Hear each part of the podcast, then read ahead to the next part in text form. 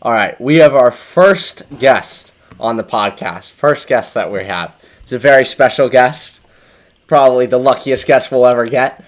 He's a top 10 player as of this week. He's a friend of ours, Roberto Bautista Agut. Welcome to the Tennis Near the Gods podcast. How are you doing? Good, thank you. We're so excited to have you on. But first, we'd be remiss without saying congratulations on the top 10. And what does it mean to be in the top 10 now? Well, uh, I'm very happy to, to be top 10. Uh, it was uh, a long way long way to go. Uh, I've been uh, fighting a lot and practicing a lot a lot uh, during many years and finally I, I could get it. Well, we could not be more happier. Your biggest fans out there. Um, but I first want to talk about your junior career going into the transition into your professional career and what were the hardest obstacles that you had to face? And how did you overcome those and get to where you are today? Well i used to to to be a very good player when i was uh, under 14 and under 16 and uh, I I got uh, good sponsors when I was uh, at that age, and I, they were helping me to uh, to pay all my expenses, to, to pay all my travels, and well, uh, after after that, I had uh, some time uh, difficult.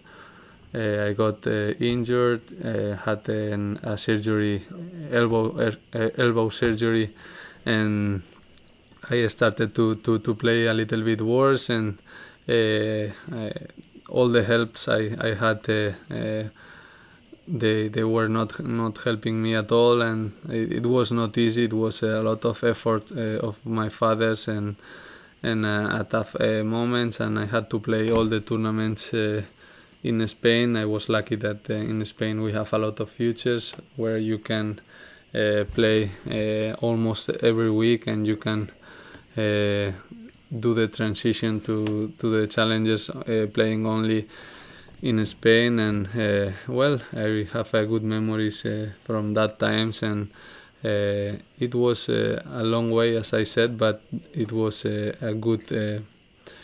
I don't know how to say. it was a um, good experience, and it it was good for, for, for me as a person and as a player.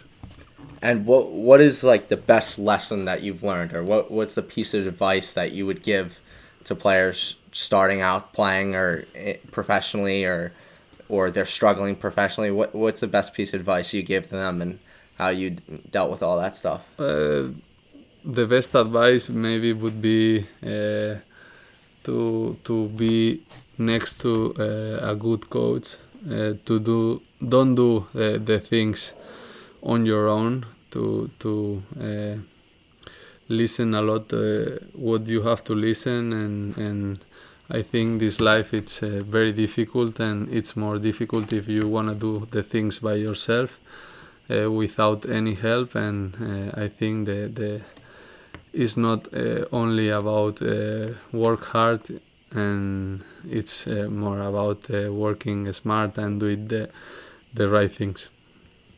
And I was wondering, how has your relationship with your coach Pepe Vendrell uh, helped off the court, helped you on the court?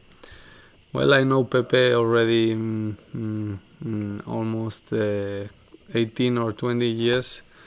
We've been uh, growing up at the same club. Uh, uh we we were uh, coached by the, the same the same the same coach, and as soon as he stopped playing, he he became a coach uh, on on that tennis club, and he was uh, coaching me when I was a kid, when when I was 12 or 13 years old, and and he was uh, uh already on the court with me, and we we've been growing up together, and we, we know each other very well, and and we we could uh, grow up and and be more coach and um, more better coach and more better player uh, together. And then last question, we won't keep you long, but this has been your best year so far in terms of ranking, and at least we have always seen it coming. We always thought top ten for sure, but for those who don't know, what would you what would you attribute this year's success? Is there anything different that you've prepared in, or has it just been you've everything's come to fruition? Yeah, or is it your new soon-to-be wife Anna? she, she she changed everything. Well, um, I I was uh, uh, many times uh, uh, very close to, to top ten. I I was uh, the first time 14 in the world uh, in 2014, and it's been, uh, as you said, uh, a process, and and the experience uh, uh, gave me uh, a lot a lot of things, and I think when I uh, less wait uh, to be top top 10 when I uh, when I less uh, thought uh, about it uh, everything came no? Uh, it was one of uh, my goals to to to to win a ATP tournament and I did it and then a 500 event and then to play quarterfinals in a Grand Slam and and then to, to be top 10 no? I think uh, all my goals uh,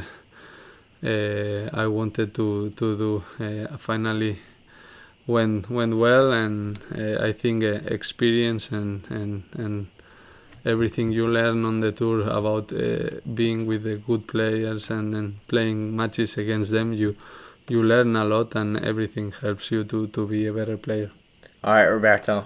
We cannot thank you enough. By far the best uh, appearance we're going to have on this podcast. Maybe we'll get some ad reads from it. Who knows? I mean, top 10, that's pretty huge for a first guest. Thank you very much.